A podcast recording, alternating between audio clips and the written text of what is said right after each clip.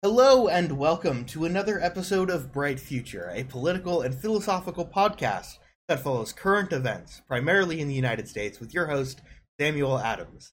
Here we look at our nation's and our world's problems, as well as our possible solutions to those problems and how we might do better, so that there may one day be a bright future.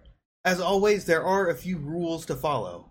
Do not insult others, and instead discuss and debate each other's arguments in a respectful manner. Keep your opinions flexible to take into account new information, perspectives, and ideas. Follow Hanlon's razor, which states do not attribute to malice that which can be attributed to stupidity. Follow Occam's razor, which states that simpler explanations that make the least assumptions are more likely to be correct. Follow Hitchens' razor, which states that which can be stated without evidence can also be dismissed without evidence with the exception of basic truths like cold blooded murder is wrong and 1 plus 1 equals 2. We'll also use the Sagan standard, which states that extraordinary claims require extraordinary evidence. With no further delay, let's begin. So, I was leaving work at about 6 in the morning because I work a night shifts, and as I was strolling to my car, I, I looked up. And I was surprised to see that even though it was 6 a.m., which is still pretty early, it was still completely dark out, except for the streetlights and the full moon. And that surprised me for a moment there because the full moon was the only light I saw in the sky upon a black drop of just this gray black. There were no stars, no lights from any passing aircraft or satellites, no nothing. Just the full moon. It got me thinking about space and how much light pollution sucks during my drive home, and when I got home, I started scrolling through the briefing room for this week's topic. And as I was scrolling through the briefing room, thinking about light pollution in space, I managed to stumble across a few presidential articles and conversations and posts about the Artemis program. And its first launch next Monday, September 19th, at the Kennedy Space Center, unless it's delayed again.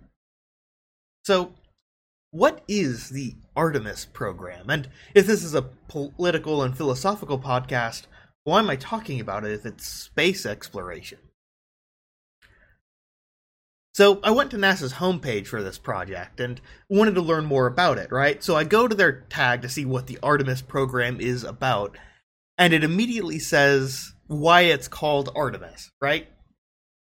And it got me thinking that according to according to NASA's homepage, it's called the Artemis program because Artemis is the sister of Apollo. There's a bit more to that, which I'll get to in a minute, but it got me thinking, why was the Apollo program named that? Well, at the time, NASA Director of Spaceflight and Development Abe Silverstein was inspired by an image of Apollo riding his chariot across the sun, saying that that image matched the ambition of the program. And so that's why it was called the Apollo program. Now, the Artemis program, which is also a program where we're going to try to go back to the moon, um, got its name because Artemis is a sister of Apollo. And the NASA website also states that Artemis was the Greek goddess of the moon. Um, that's not correct. I can't believe that NASA managed to get this wrong. I mean, fair, there's space exploration, not Greek mythology, but the Greek goddess of the moon is actually a woman named Selene. Artemis is just the goddess of the hunt, wilderness, wild animals, and chastity. Her Roman counterpart, Diana, was, in addition to those things, also the goddess of the moon, but that was Roman, not Greek. So the Greek goddess of the moon is Selene, not Artemis and I I know NASA got that wrong, and they're a space exploration. They're not mythology, so I can understand getting that wrong. But no big deal. But naming the program Artemis just makes it sound like Apollo Program Part Two, Electric Boogaloo. It, it doesn't sound like it's something new or interesting that I should be super invested into, right? So I started thinking about other possible names. Now, I- am not qualified to actually give any of these names. I'm I'm just a guy ranting on the internet, right? But I wanted to share them with you anyway because I could, you know, because I've got this platform here. The first possible name I came up with was the Selene program, because the Greek goddess of the moon is Selene, but that was the only reason for it, because the Greek goddess of the moon is Selene. The other name I thought of, though, that actually had a bit more weight to it is the Supra program, from Latin above, which ties to the United States Space Force motto Semper Supra, which is always above. However, the United States Space Force was created in 2019, and the Artemis program was started in 2017. So I can understand if you're not going to do that. If you want to stick with the Greek naming convention, though, you could call it the Odyssey program. It's a long and possibly treacherous journey made up of many smaller steps to reach the final goal. And I'll go over these smaller steps later, but that makes the Odyssey program sound like a good name because it's also an epic made by Homer, right? It's an epic poem. You could also name it the Iliad program, named after the epic of Homer and the precursor to the larger, more grand journey. So the next program to Mars would be Odyssey instead of this. Oh, this is just a build up. If you wanted to mirror Armstrong's first words on the moon, you could call it the Small Step program. Ah? Because it mirrors his first words on the moon? And then you could use this as a build up to the Giant Leap program for when we're going to Mars. There are a bunch of other names that I could probably think up, but enough about the name. it, it is just a name, but it's also supposed to encapsulate the overall goal of the project. And it feels like Artemis is just Apollo Program 2. So, what is the Artemis program? I talked a lot earlier while I was going through these possible names about how we're going back to the moon and how it's a precursor to going to Mars, but I, I didn't go into any details about it yet. And I feel like maybe I should have done that first before going over the name. So let's do that. What is the Artemis program? So the first line on the, about the project on NASA's websites is with Artemis missions, NASA will land the first woman and the first person of color on the moon using innovative technologies to explore more of the lunar surface than ever before. Okay, hold on. Your number one mission goal, as encapsulated by your first sentence, is, as I'm seeing it here, diversity in space. Should that really be the first thing people know about this project? Don't get me wrong, diversity is going to be not just a good thing, but vital to a project of this size. No one group of people is ever going to be able to complete a massive goal like this alone. And while this program is led by NASA, it has support from many other nations and collaborations from many different private companies as well. Even the Apollo program, which was rushed, dangerous, and accomplished little long term except put some mirrors and a flag on the moon, which, due to solar radiation, has likely been bleached white by now and should be replaced, was, again, dangerous and rushed. So if this is uh, going back there, it's going to be necessary that we take collaboration from everywhere that we can. But this project should be so much more than just diversity in space. Because in addition to that, this project makes a lunar version of the International Space Station called the Gateway. It establishes a permanent moon base. It finds water and other critical resources needed for further exploration. It Establishes a staging ground for even further space exploration. Establishes a proving ground for new space based technology. And does so much more. It, it's the first step for us getting to Mars but in your first sentence, the first thing you want people to know about what it will accomplish is diversity in space. Why is that your first sentence? It it could be literally anything else, but it could go over all of these other things that it's going to accomplish. It sounds like so much bigger. But that's your first sentence? whatever. So the initial Artemis project started in 2017. The first actual full step, though, the launch of the Artemis 1, is planned for next Monday, an unmanned crew, uh, an unmanned launch of a crew vessel called the Orion. This will test the way that we get to and from the moon, the la- the Space Launch System or SLS. This is the chemical rocket that's been in development since 2011, and it's a redesigned version of a space shuttle's launch system, three stages, which carries an Orion capsule, which can carry four to six passengers. But the thing is, as it goes up, each stage discards the prior stage. It's the same way that we our uh, space shuttle got to uh, got up to orbit, right? Got this massive tank, massive chemical rockets that are just discarded. But each stage discards the prior stage, of course, so each launch will require basically an entire new rocket being built. That seems wasteful and outdated. Are there better options? Eh, maybe there are. SpaceX has a concept and the build, though it's still in the ground testing and construction phase, for a reusable spaceship that's fully reusable, where you reuse the entire thing instead of discarding almost all of the ship through each stage. The ship would be able to land, refuel, and take off again without requiring a new assembly, or it could even refuel in orbit with an orbital propellant depot. But hold on, chemical rocket. Are chemical rockets even the best method of propellant anymore? Like, come on, that, that sounds so 1969. You know, when we last last time we went to the. I mean, it works, so let's not reinvent the wheel here, but we could do other things like um a nuclear shock plate.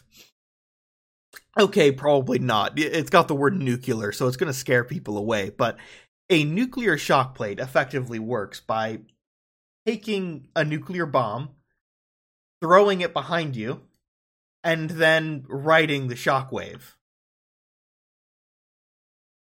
So it does it does require using a nuke. So you probably won't want to do that, but it is a way to get into orbit, supposedly faster. We could also use solar sails and solar wind because the sun actually produces. Well, you can use light to propel yourself, kind of. Uh, there's this really cool toy my dad had. Well, not really a toy, but it's um. How do I explain it? It's like a wind vane, kind of, except instead of using wind, it uses light. And the the way it works is it's got like the central shaft where where it can spin around, and then it's got four fins, except the fins are straight up and down. And on one side it's colored black, and on the other side it's colored white. And if you point a light at it, the thing will spin because it'll affect the white side and push the white side more than it pushes the dark side. Which is really cool. And that would work in space, right? You could use that to push a ship. It wouldn't work to get off of the planet or out of our gravity well, but it would work for like a long distance deep space mission, right? In theory, we could also use ion engines, which work by using magnets to accelerate electrons. It does have low acceleration, but because it uses electrons, it doesn't require a fuel tank. It just requires batteries which is really cool. And it works in, and it works in a vacuum, right? Because you're not you're not accelerating air or you're not busting uh, chemicals to get any kind of acceleration. You're instead just throwing electrons behind you really fast. So while electrons are really small, you're th- also throwing them really fast, so they'll speed up really fast. So it will have a slow acceleration, but Again, doesn't require a fuel tank. You don't need to carry your own fuel, you just need to carry your battery, which won't really change weight regardless of its charge, and you can use solar panels to recharge it. Anyway, enough about the um, space launch system, though, which feels like it's outdated and should be replaced. Let's talk about the Orion. The Orion is a capsule that can carry a crew of four to six people, and this part is the only part of the actual Artemis ships that are reusable. I'm I'm going back to the space launch system, aren't I? Let, us actually talk about the Orion itself. As I said earlier, this this is going to be a massive project that's going to require collaboration from multiple different countries and multiple different groups of people. No one group of people, no one country is going to be able to accomplish this stuff alone. So, the Orion vessel was created by Lockheed Martin and the European Service Module. It's been thoroughly tested, five cases, though those tests usually only last a few seconds, minutes, or hours. This one, the test that's launching on Friday, it's going to last 25 days. It has a launch abort system, which is basically a directional rocket on the top that can remove the, the crewed capsule in the event of a failure or danger in launch. It just rips it off and parachutes it out somewhere else. However, this manned capsule, the Orion, it still lands by using a heat shield and parachute. And don't get me wrong, heat shields and parachutes are a great way to slow down and land on a planet if that planet has an atmosphere. But the moon doesn't have an atmosphere. and Mars barely has an atmosphere. This is why you might have been seeing news about SpaceX developing a vertical landing rocket system, which can land on celestial bodies without atmospheres. That's why it's such a big deal that they've managed to land their rocket right back on a barge in this tiny target using a chemical rocket instead of a parachute. Because they can use this to land on the moon or land on Mars. Now, Mars technically does have an atmosphere, but it's very, very thin compared to ours. So you can use parachutes in Mars, but you're going to need to deploy them a lot higher. It seems just better to use a, a kind of rocket like that to land again. Now, that's what the Orion, that's the next thing that the um, project is really going to use. But another thing is that it's going to use is the Lunar Gateway, the first space station that's not in Earth orbit. Instead, it's a space station that will orbit the moon. It's created in collaboration with NASA, the European Space Agency, the Japanese Space Agency, and the CSA as well. It could serve as a fuel depot, but only after facilities on the moon are producing fuel, so it's going to be a little while before we can properly utilize it. And a lot of people, including Buzz Aldrin, feels that creating this station is a waste of time and potentially dangerous due to solar radiation. You see, the International Space Station is protected from solar radiation because it's in low Earth orbit. It's very close to the Earth's atmosphere.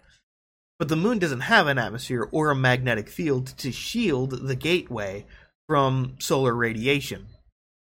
Perhaps instead, we should build something at a Lagrange point between the Earth and the moon that could work as an in between.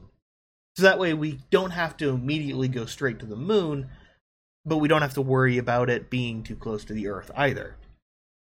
Now, building something at the Lagrange point would still have the radiation problem, but we would, in theory, be able to use that as a space elevator because the moon is tidally locked. It's always showing us the same face. So, Lagrange points are really cool, and I'll try to explain them real quick, but I'm, I'm not an expert. A Lagrange point is basically the point between two celestial bodies where the gravitational pull between the two cancels each other out.